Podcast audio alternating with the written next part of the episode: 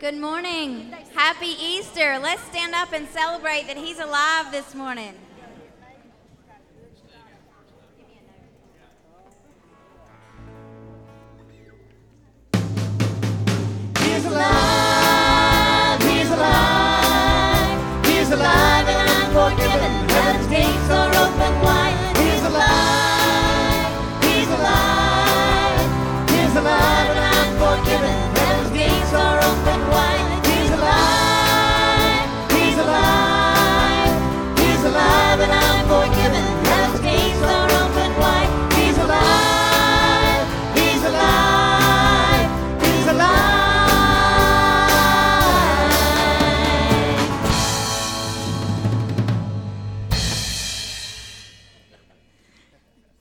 You're awake now.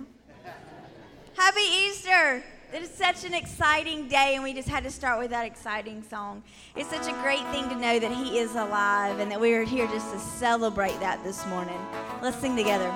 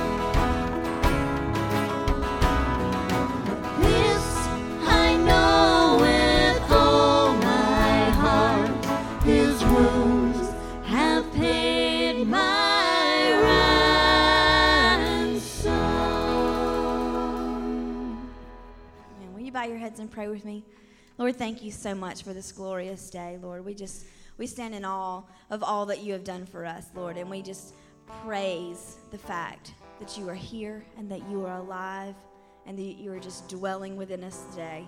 Lord, help us just shine for you today. In your name I pray. Amen.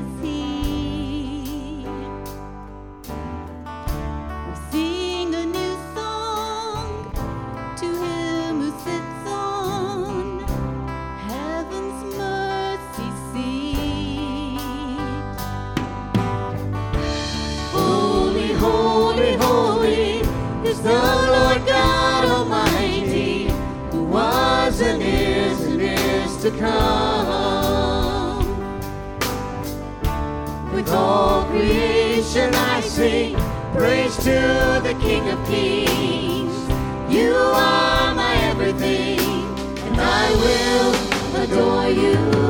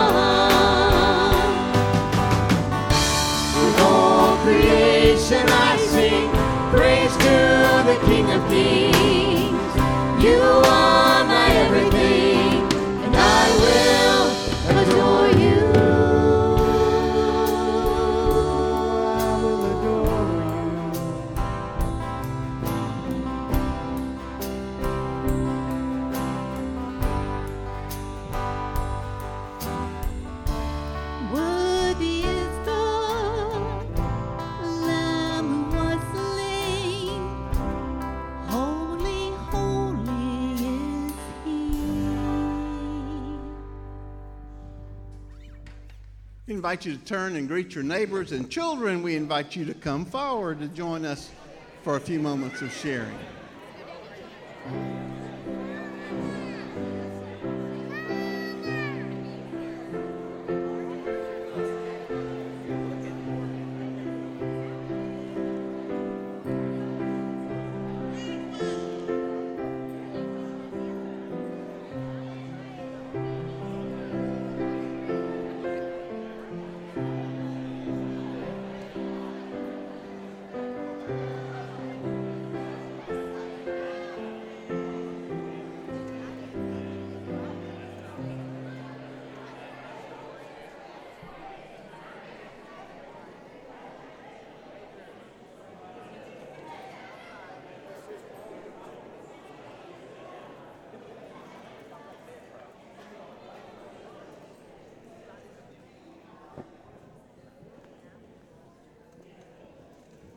Good morning, everybody. Happy Easter.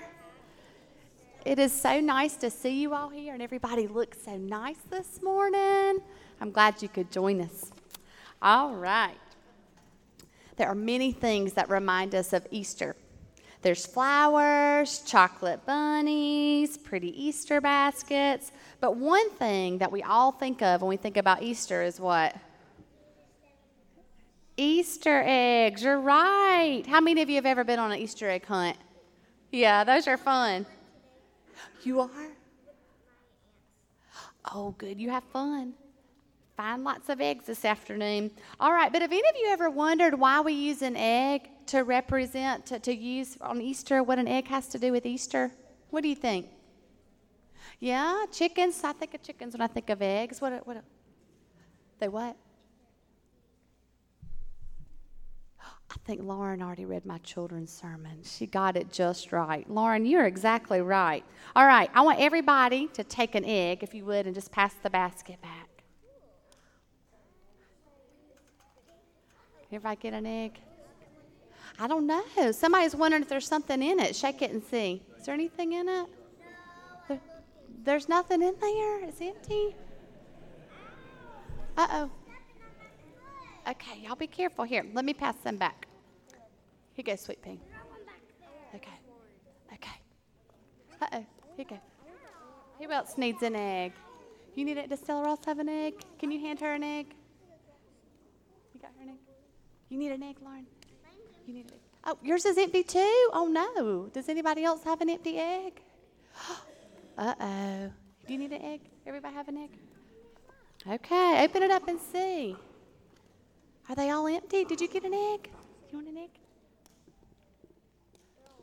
They're all empty. Oh, goodness. All right, let's see what happened here. Well, as you know, when a mother hen sits on her eggs for a few weeks, uh, the eggs begin to crack and a little chick will come out. An egg means new life. It reminds us that there's a new life inside that can come out. And we celebrate Easter Sunday because that is a day that Jesus, as Lauren just said, came out of the grave and he was alive. This morning, these eggs I brought, they were empty for a reason. I didn't forget to put anything in them. They remind us, remind us that on Easter Sunday, when Jesus' followers went to, her, went to his tomb, the tomb was it was empty, you're right. An angel was there to tell them, He is not here. He has risen. And just as he said, the grave is empty and Jesus isn't in there because he is alive. And because he is alive, we too can have a new life in him. So I want you to remember that about this Easter egg, that that's why it was empty. Okay? Can you pray with me? Dear Lord, to, today we celebrate the empty grave. We thank you that Jesus is not in the grave. He is risen, and because of that, we can have new life in Him. Amen. And before you leave, I really do have an Easter treat up here for you.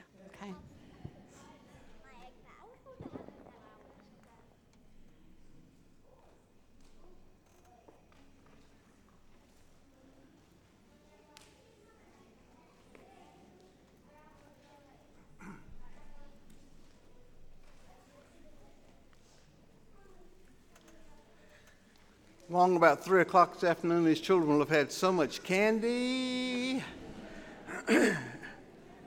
you will not have seen those glorious dispositions since Halloween night, I believe.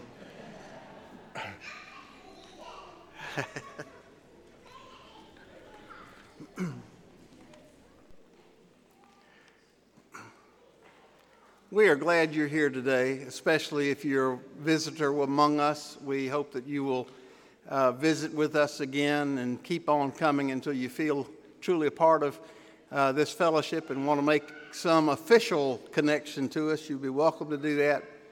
Um, we remind you that today we will be having Sunday school at 10 and our other service, uh, traditional service, at 11. Uh, and we invite you to remain for as much of these activities as you can.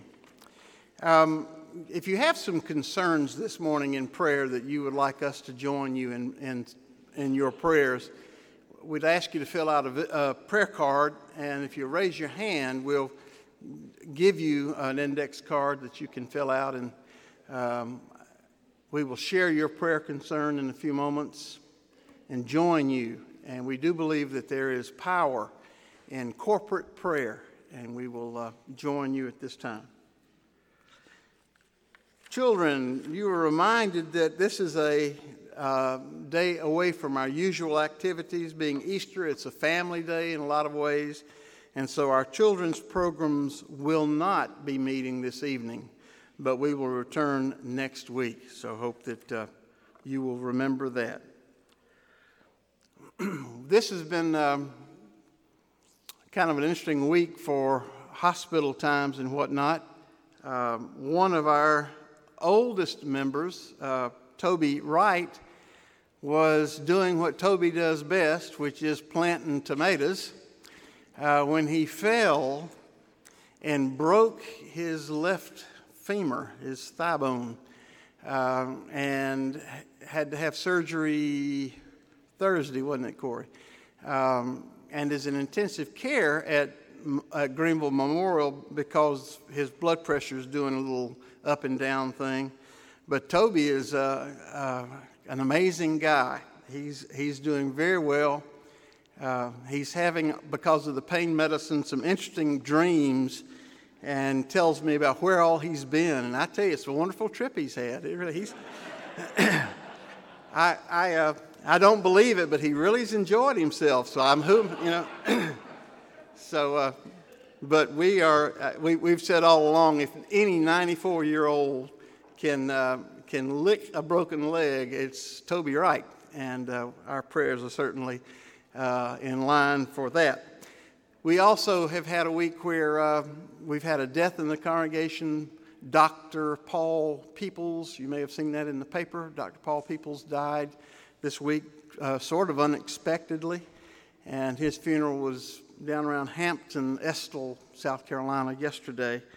And so our thoughts and prayers are certainly with uh, Rita and other members of the family um, at this time. And also absent from us today uh, are the Farrens, who are usually here with their uh, mini boys. Um, there was a significant death in, in their uh, community out in Iowa this last week. Um, John Farron would tell you that he's fairly young at this Christian life and a man who was very responsible for his spiritual uh, awakening and growth. Uh, a physician just suddenly dropped dead last Monday. So um, I got the feeling in talking with John, this was someone like a father.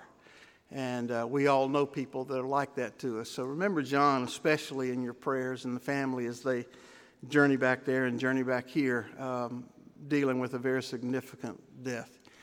Um, and there may be other concerns you want to share. If you've got those ready, if you'll raise them up, we'll have our prayer time together. If I, yeah.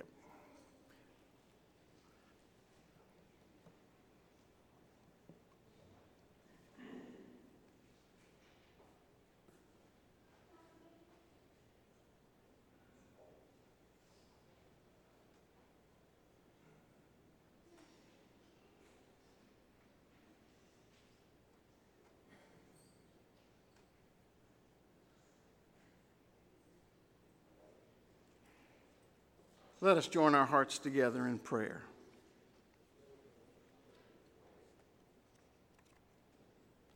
Lord, we thank you for this day and all that it means to us.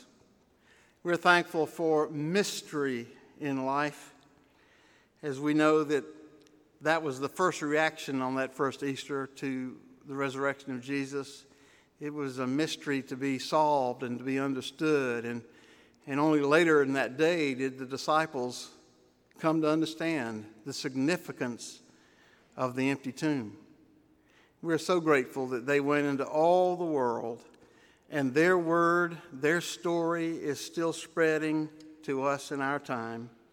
How wonderful it is to know that Jesus left that tomb coming to life by the power of God, having given himself for our sins and now living with us and for us forevermore, assuring us that beyond our own death and tombs is a resurrection for us as well. How grateful we are for this. These are our special prayers for this day. We pray, Lord, for Mike Haas and for Martha Gibson, for our troops in harm's way, their families and loved ones we pray for Toby Wright and for Nancy Kiefer and family. We pray for healing for two brothers, Ron and Gary, with some medical problems. We pray for healing for Jane Berg. We give you praise and thanks that Bill Klute's dad made great progress toward recovery this last week. Lord, these are our spoken prayers for this day, and there are others in people's hearts. And we, their brothers and sisters in faith, come together to join in praying for these various things. We bring these loving concerns before your throne of grace and mercy as we pray the prayer our Lord taught us to pray, saying, Our Father, who art in heaven, hallowed be thy name. Thy kingdom come, thy will be done on earth as it is in heaven. Give us this day our daily bread, and forgive us our trespasses, as we forgive those who trespass against us. And lead us not into temptation, but deliver us from evil. For thine is the kingdom, and the power, and the glory forever.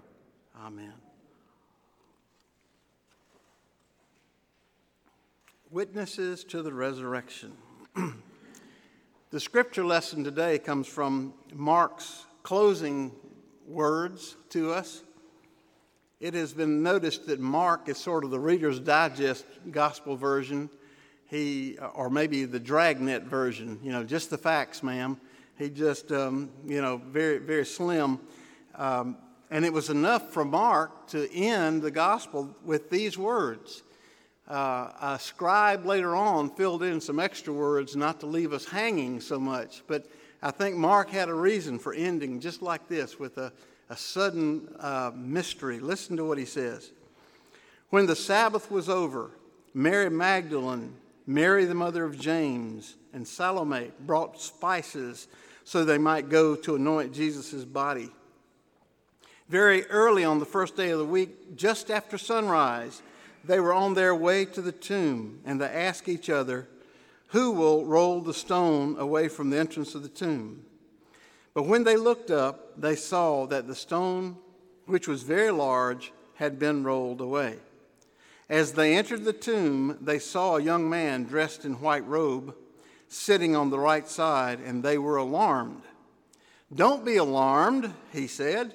You're looking for Jesus, the Nazarene who was crucified. He has risen. He is not here. See the place where they laid him? But go, tell his disciples and Peter, he's going ahead of you into Galilee. There you will see him just as he told you. Trembling and bewildered, the women went out and fled from the tomb, and they said nothing to anyone because they were afraid. Here ends the lesson. The scripture tells us that the early disciples were quite caught off guard by the resurrection of Jesus. Uh, they also rec- uh, tell us that very quickly and emphatically, these same disciples began to believe in Jesus' resurrection due to things that they saw and experienced, uh, beginning with the empty tomb the despair of Good Friday turned into amazing joy by Sunday night a few days later.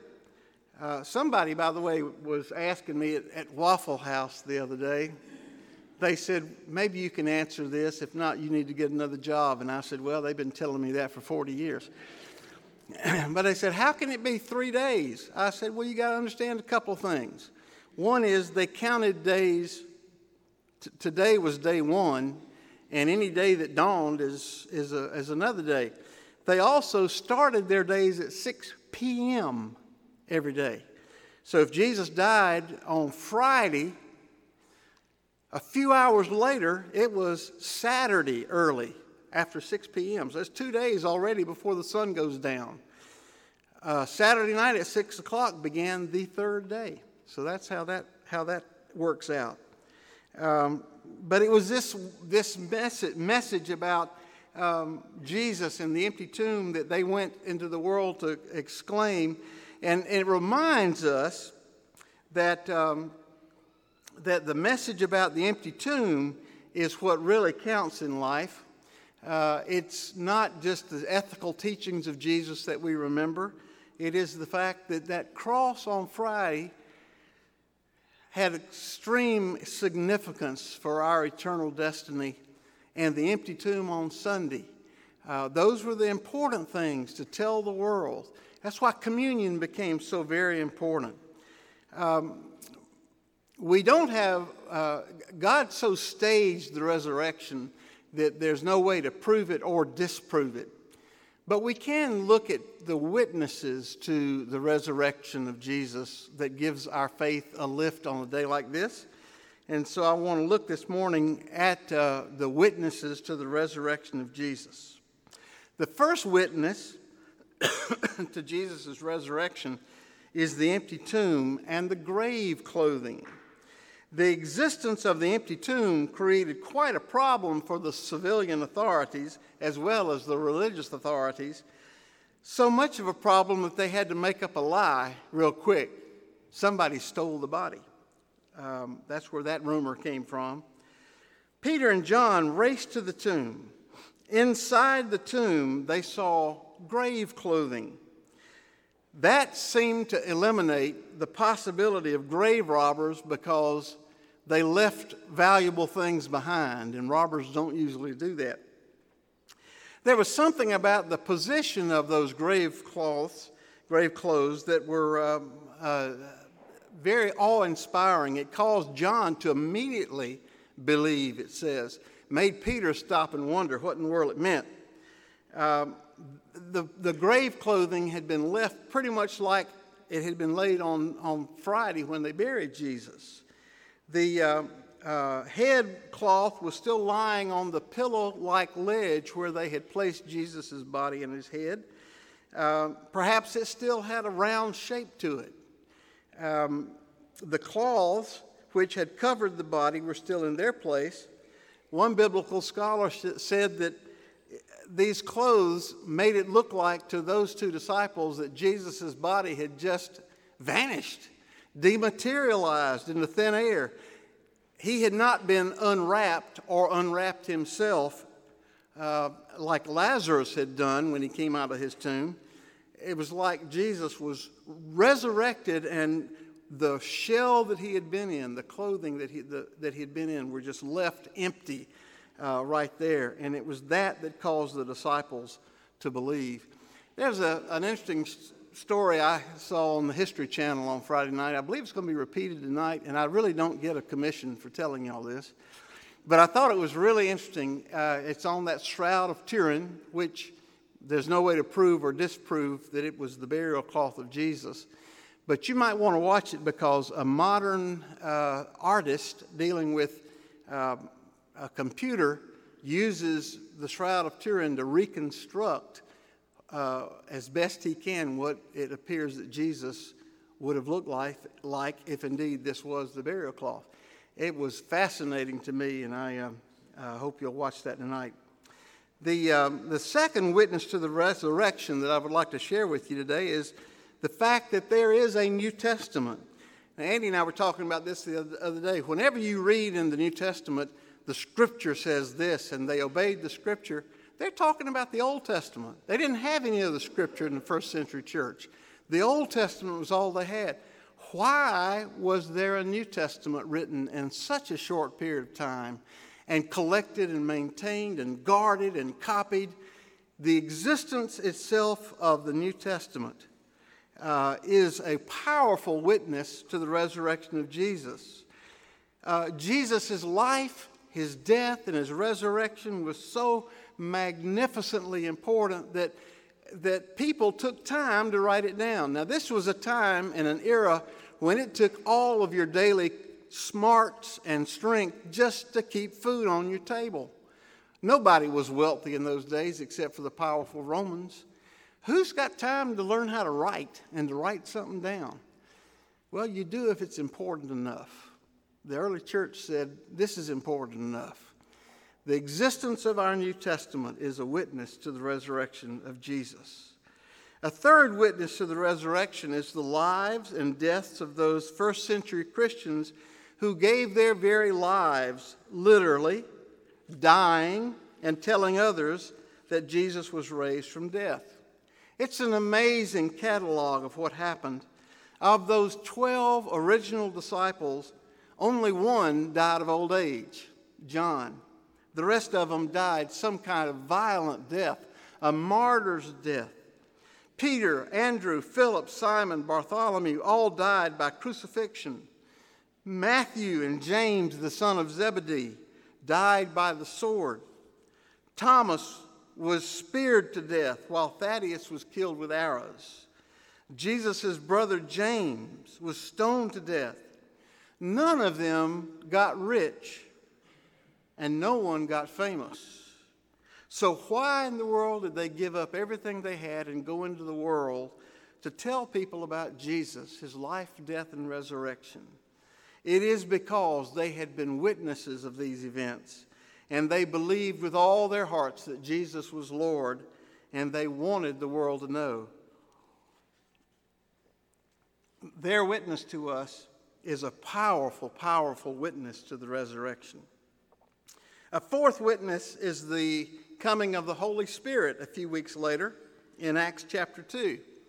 In his sermon on Pentecost Day, Simon Peter stated that the Holy Spirit coming upon us is a testimony that Jesus is alive because Jesus said that. He said, if, if I go away, I'm going to send the Spirit to you. Uh, when I get to the Father's side, I will ask the Father, and He will send you the Spirit. Peter says that's what's happened. And God has raised Jesus to life, and we're all witnesses of, of that fact, he says. Exalted to the right hand of God, he has received from the Father the promised Holy Spirit and has poured out what you now see and hear. Peter understood that the events of Pentecost, including the, the birthday of the church, was evidence that not only was Jesus alive, but Jesus had assumed command at the right hand of the Father the King of Kings and Lord of Lords. When we talk about the Spirit coming and being with us, we're saying a mouthful that would not be possible had it not been for the death and resurrection of Jesus. Another witness to the resurrection of Jesus is the day that we worship. Christians began worshiping not on the Sabbath day, which is Saturday, as had been their custom for generations, but rather on Sunday, the first day, the Lord's Day, as it became to be, fall, uh, be called. Uh, this went against their many years of religious training, but they reasoned that as important as resting on the day God rested when He created the world, it was more important to weekly remember the empty tomb. And so when we meet on Sunday, uh, our friends who remind us that it's not the Sabbath are absolutely correct. It is the Lord's day. But we meet because we want to proclaim that Jesus is alive and with us. It is the Lord's day, and it has become more important in the Christian world ever since. The uh, sixth witness of the resurrection is the church, not necessarily that beautiful structure. Excuse me but the church all over the world, the church of the Lord. The existence of the church is a powerful witness of the resurrection. Something managed to hold those people together uh, at a time when everybody was trying to destroy the church in, in their time of persecution, in spite of their many personal differences. These were people from different cultures who sacrificed their cultural identity to be known as Christians and to, uh, to spread the good news. the thing that they had in common, which uh, held them together, was their common experience with the risen Lord. It is said in the book of uh, uh, 1 Corinthians that 500 of them were put together for prayer. That's as many as our sanctuary will hold. And uh, Jesus appeared to all of them at once. Uh, that must have been a marvelous experience um, the Christian community continued to exist and grew in numbers. Um, and the fact that there was a church caused the, the um, Israelite scholar Gamaliel in the book of Acts to say, wait a minute, let's don't kill these people. They shouldn't be together. There's something unusual happening here. We may be opposing God. So um, the existence of the church is a powerful witness. Someone has said that the empty tomb testifies to the resurrection of Jesus, but our empty chairs on Sunday morning deny that fact. There are several reasons why I come to church every Sunday.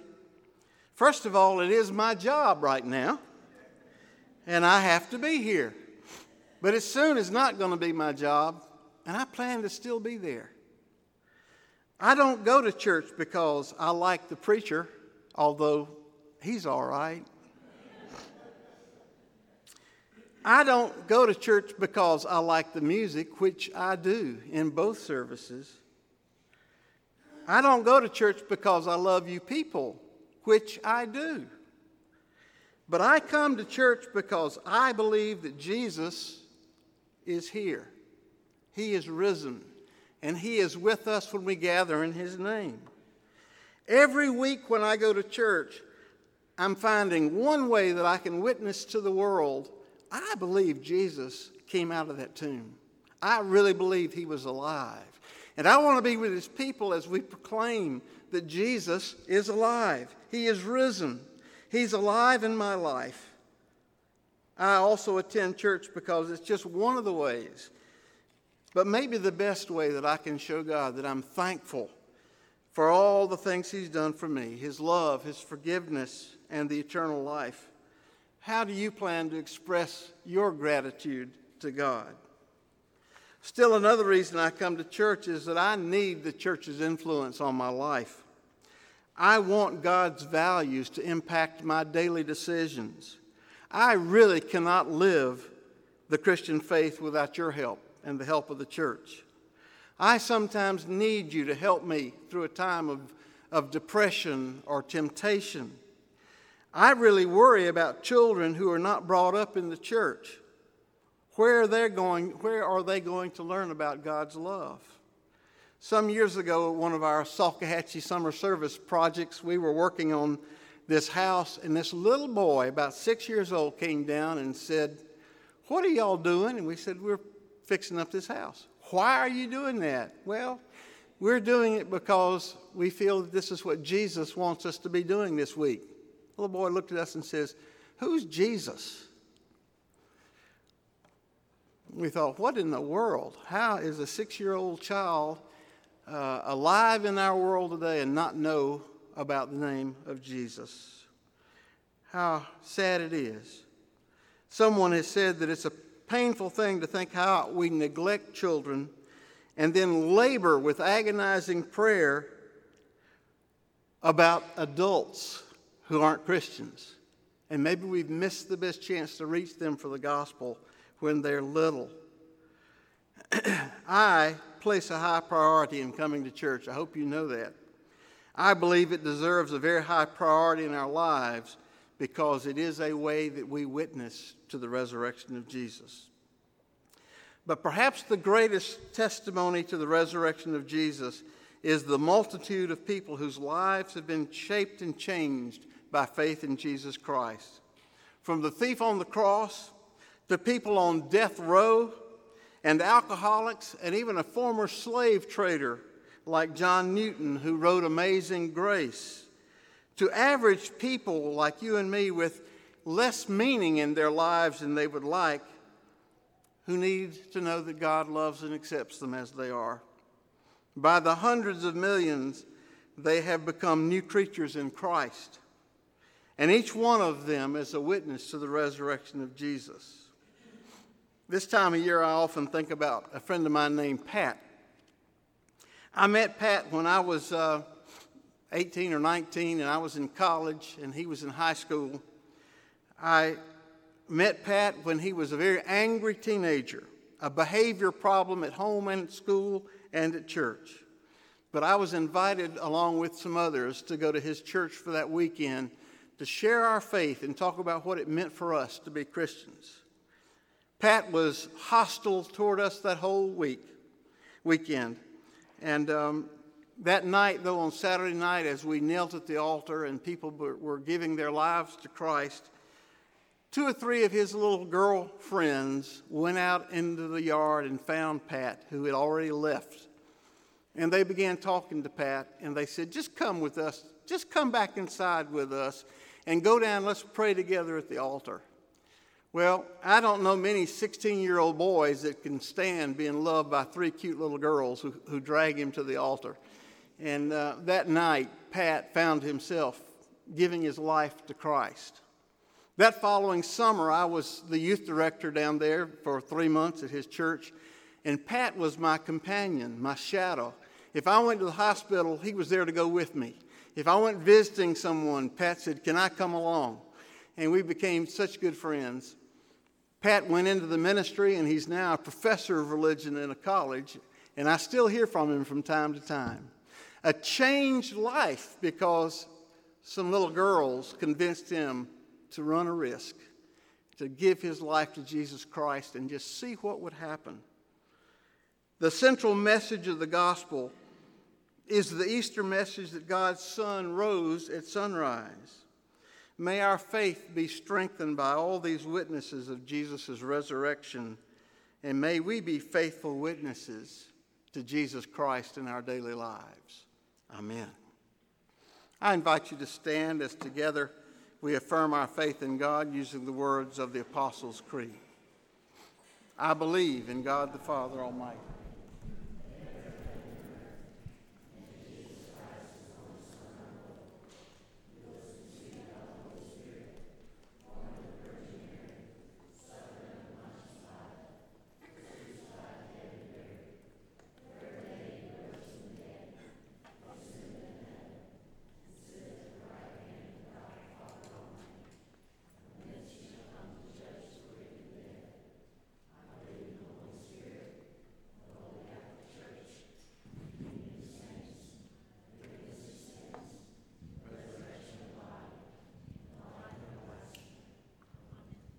You may be seated and let us worship God by giving.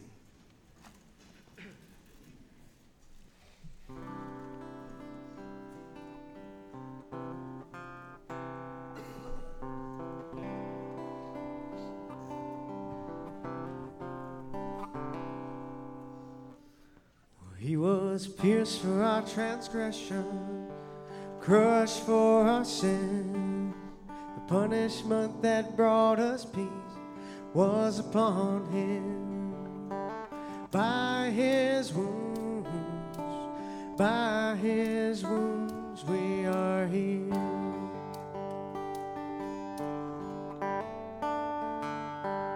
He was pierced for our transgressions, crushed for our sin. The punishment that brought us peace was upon him.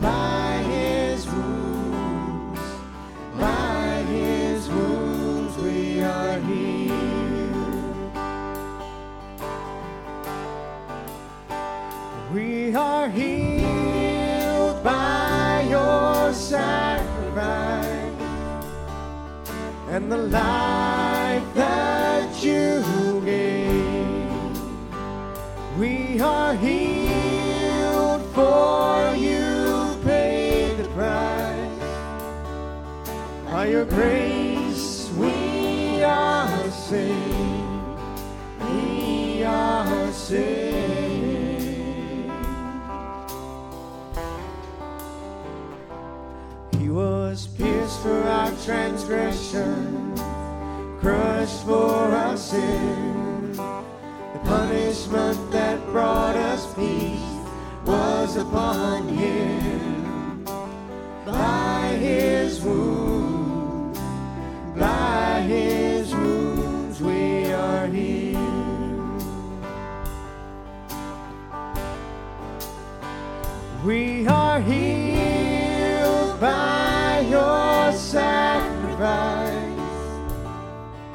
and the life that you gave. We are healed for you paid the price. By your grace we are saved. We are saved.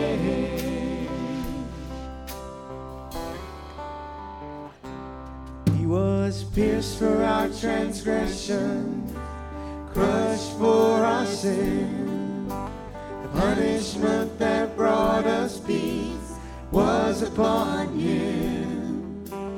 By his wounds, by his wounds,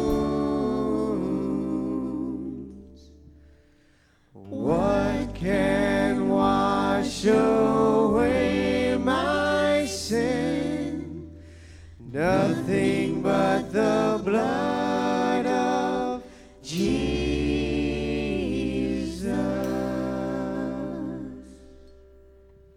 Stand and sing with us.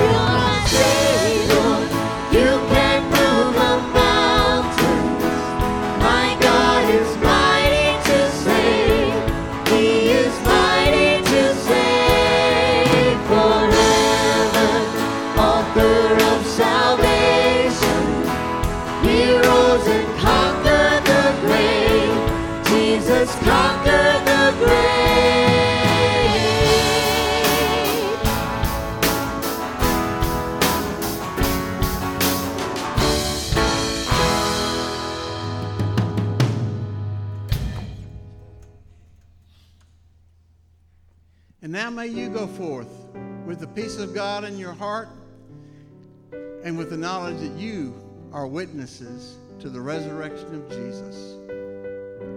Amen.